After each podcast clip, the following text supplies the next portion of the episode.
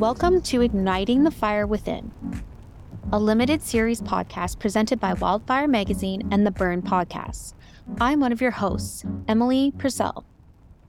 Each week for the next year, you'll hear an essay from our book read by the author. Igniting the Fire Within is a collection of stories of healing, hope, and humor, offering an insider's view into today's young breast cancer community. We compiled 50 essays from people diagnosed in their 20s, 30s, and 40s. There's medicine for each of us in these stories, whether you've been personally diagnosed with cancer or not. Wildfire stories in general, but especially the ones you'll hear from Igniting the Fire Within, are stories of transformation. Our storytellers experienced a shift in perspective as a result of something that happened to them. And the cancer diagnosis was not the thing that happened, or it wasn't the only thing. The cancer diagnosis was merely the catalyst for later changes that led our writers to understand the deep truths about the world. Each one of them learned lessons that showed them what it is to live, not just survive, in the glare of cancer. We believe deeply that the stories that change us aren't so much about what happened as they are about what came next. And hearing those stories, true stories of transformation, that's what ignites the fire within each of us. A listener note before we dive in Cancer is a salty business. Sometimes talking about it and the aftermath requires salty language. Listener discretion is advised. Today's storyteller is Laurie Hessen Pomeranz. Laurie is a psychotherapist as well as an educator and advocate for cleaning up the beauty industry. At 42, she was diagnosed with stage 2 breast cancer that was both ductal and lobular. Her essay is called the day my nipple fell off. So many bizarre, unexpected, and undignified things happen once one hops on board one of the crappiest rides in the amusement park of life the cancer roller coaster. It will make you scream, want to puke, turn you upside down, and if you're very lucky, land you back to somewhere close to where you started, feeling jostled and lucky to have survived. When my total babe of a surgeon explained that my mastectomy would be skin and nipple sparing, I thought I'd hit the jackpot on breast cancer. I wouldn't have a diagonal scar across my chest where my breast once was, leaving a large, tender gash in its place. I would retain a semblance of a real breast. Surgery would involve removing the tumorous breast by opening it from the underside, lifting it up, and scooping everything out. I imagined it like a big melon balling operation. Keeping my skin and nipple intact, my gorgeous surgeon would burrow under my pectoral muscle and put in a tissue expander. In my mind, I thought of all the chickens whose breast skin I'd lifted to stuff with herb butter.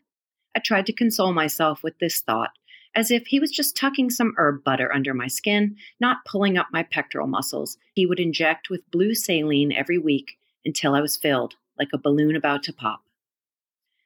My plastic surgeon and his lively, fabulous nurse practitioner would stretch my pectoral muscles over many months. Once the space, one not meant to have anything under it, was stretched enough, there would be room for a lovely, squishy silicone sphere to eventually be placed in its stead. As the pièce de résistance, when he put in the implant, he would also lift and reduce my other breast for a nice matching pair. Bam, a hot new rack. Although I'd have always loved my breasts before, I had to admit that the aesthetics had taken a beating since motherhood. The new boobs would be my consolation prize for breast cancer and the antidote to post nursing droopers. Ptotic is the medical term for droopy boobs. Did you know that?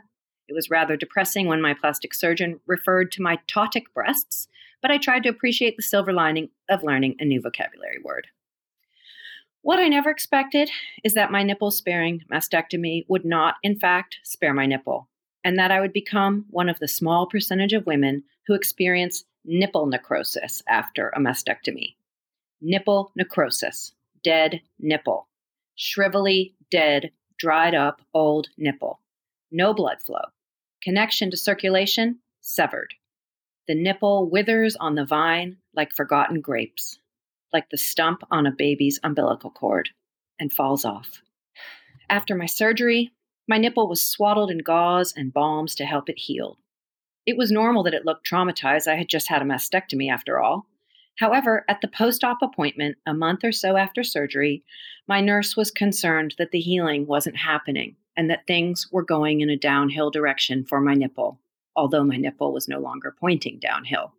We decided that I'd keep my battle weary little eraser nub wrapped and protected while we waited to see if the blood flow returned.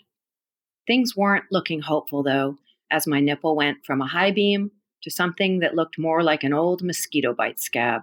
My nipple was deflating and dying with each passing day until it finally became clear that it would not miraculously rejuvenate.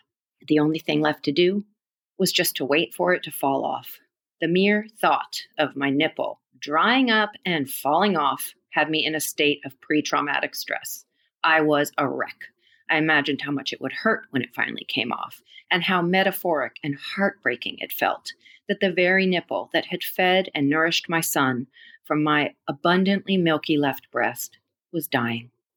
For a full three months, I wore a gauze patch inside my bra, protecting my vulnerable, crusty nipple from snagging and ripping off. I was desperately trying to postpone the inevitable. I believed that somehow, if I just kept my nipple protected, it wouldn't jump ship. One day during this bizarre and emotional time, as I catastrophized about my impending loss, my seven year old son came home from his after school program with a burning question. What does motherfucker mean? Jack asked, with his head cocked in curiosity. Oh, wow, that's a really bad put down, Jack. You would never want to call someone that. It's a very mean word. Where did you hear it? I asked in my most innocuous Columbo tone, trying to conceal my mortification. I heard it in aftercare today. Some of the kids were having a swearing contest. He paused, I could tell his mind was hard at work on something. How come no one says father fucker? I couldn't muster anything better than, That's a great question, buddy. He drifted off into distraction, and I went to my room and sobbed. My tiny baby, who had nuzzled against my now vanished breast, who had drunk from the faucet of my now withering nipple, was growing up and hearing swear words and beginning to contemplate what the fuck a father fucker would be. It was just too much, too soon. My baby becoming a teenager, a man, his old cancerous mother no longer needed to feed and nourish him. The nipple became a symbol of the death of innocence, of the severing of the mother child connection, as I began torturing myself with the inevitability of my child leaving home one day. Sure, that day was at least 11 years away, but I experienced the pain of it as if it was happening that very night right after dessert. My nipple was necrotic and I was neurotic. I had to flop out on my bed and just howl with grief. At my next doctor's appointment, my nurse delivered the unfortunate news that there was simply no way that my nipple was going to recover and that I needed to start leaving it uncovered while I slept so it would dry up and completely fall off. I tortured myself with the thoughts of my nipple snagging on my blanket or my jammies and ripping off. I thought of the waves of pain that would grip me when it happened. I needed sleeping pills to knock myself out and be able to rest. I slept in the softest t shirt I have, the one with the holes in it that I've been wearing since high school. I continued to cover my nipple with gauze by day to protect it from friction in my bra. One morning, maybe a week into the sleeping without gauze routine, I woke up and started to get dressed. When I got ready to put on my bra, I looked down and saw that my nipple was gone gone. It had fallen off in my sleep. Frantically, I searched the bed, not sure what I thought I'd do when I found it. It wasn't on the sheets, it wasn't stuck to the inside of my t shirt. I combed the carpet, which is rather scab covered now that I think of it, and the nipple was nowhere to be found. It had vanished. I hurled blankets every which way, to no avail. My left nipple was MIA. On the one hand, I was hugely relieved that there was no pain, and in fact, that the dreaded event had passed without so much as a wrinkle in my sleep. On the other, I was utterly mystified that my nipple had gone missing. Dressed and ready for the day, I headed out. While we were all gone to work and to school and chemotherapy, our house cleaner came for her monthly visit. Coming home to a tidied house and a freshly made bed was a real treat until it dawned on me that my nipple had probably gone through the washing machine with the sheets or taken up residence in our vacuum bag. Things turned from terrifying to comic for me with this realization. I'm thinking that there aren't many housekeepers who have vacuumed up their clients' nipples. When Jack was a baby and his umbilical cord stump dried up and fell off, I kept it. It sat on my nightstand, that crusty stump of hard, desiccated tissue. I was attached to it because it was the last fleshy fragment of what had connected my son and me to each other. I wasn't ready to let it go. One day, however, when I headed off with the baby for the day, the same monthly housekeeper came. She cleaned all the surfaces, including my nightstand, and threw away the stump.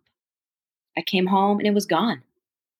The newly uncluttered, well dusted nightstand was lovely, but Jack's umbilical cord stump was gone.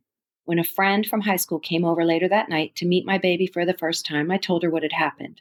She wasn't a mom yet and said, Ew, you were keeping it? That's sick, my friend. I wasn't sure what I thought I'd do with that old stump or with that old nipple, but somehow I didn't want them to just go out with the trash. Compost, at least? This body of mine has been through hell and back on the cancer ride. My breast was removed. My nipple died and fell off. My areola peeled off with radiation. I had a bald head from chemo and a bald breast, too like a moonscape without the craters. Far from it, it was stretched out and overexpanded with saline to get me all plump and ready for the silicone. I look at photos now of my bulging naked breast, and it looks like I was smuggling a bowling ball under my pectoral wall. Herb butter would have been much gentler. Though today, as a vegan, even that seems terribly problematic. It was nine Christmases ago that I went in to get my silicone implant and my reduction and lift all I wanted for Christmas were my two front teats. It was not to be, however. A series of complications, infections, and the lingering trauma of radiation left me unable to heal. After three hospitalizations and 18 days spent as an inpatient, the breast implant had to come out. Now, rather than a smooth moonscape full of saline, I have what looks more like the site of a bomb blast. A deep crater remains, where my breast once was, where my implant once filled in as a proxy. All that is left is the skin from that fallaciously named skin and nipple sparing mastectomy. That spared skin now adheres to my chest wall in a wrinkly mess that looks like an elephant's ankle, in a deep concavity that used to be my beautiful breast. It's ironic that as I look back, I would have much preferred the thing I once feared most having no breast and a neat, clean diagonal scar to what I am left with now. I'm Emily Purcell, and you've been listening to Igniting the Fire Within, a limited series podcast by Wildfire Magazine and The Burn. Check us out at wildfirecommunity.org to order your copy of the book so you can read along each week. You'll also find our magazine and storytelling workshops there.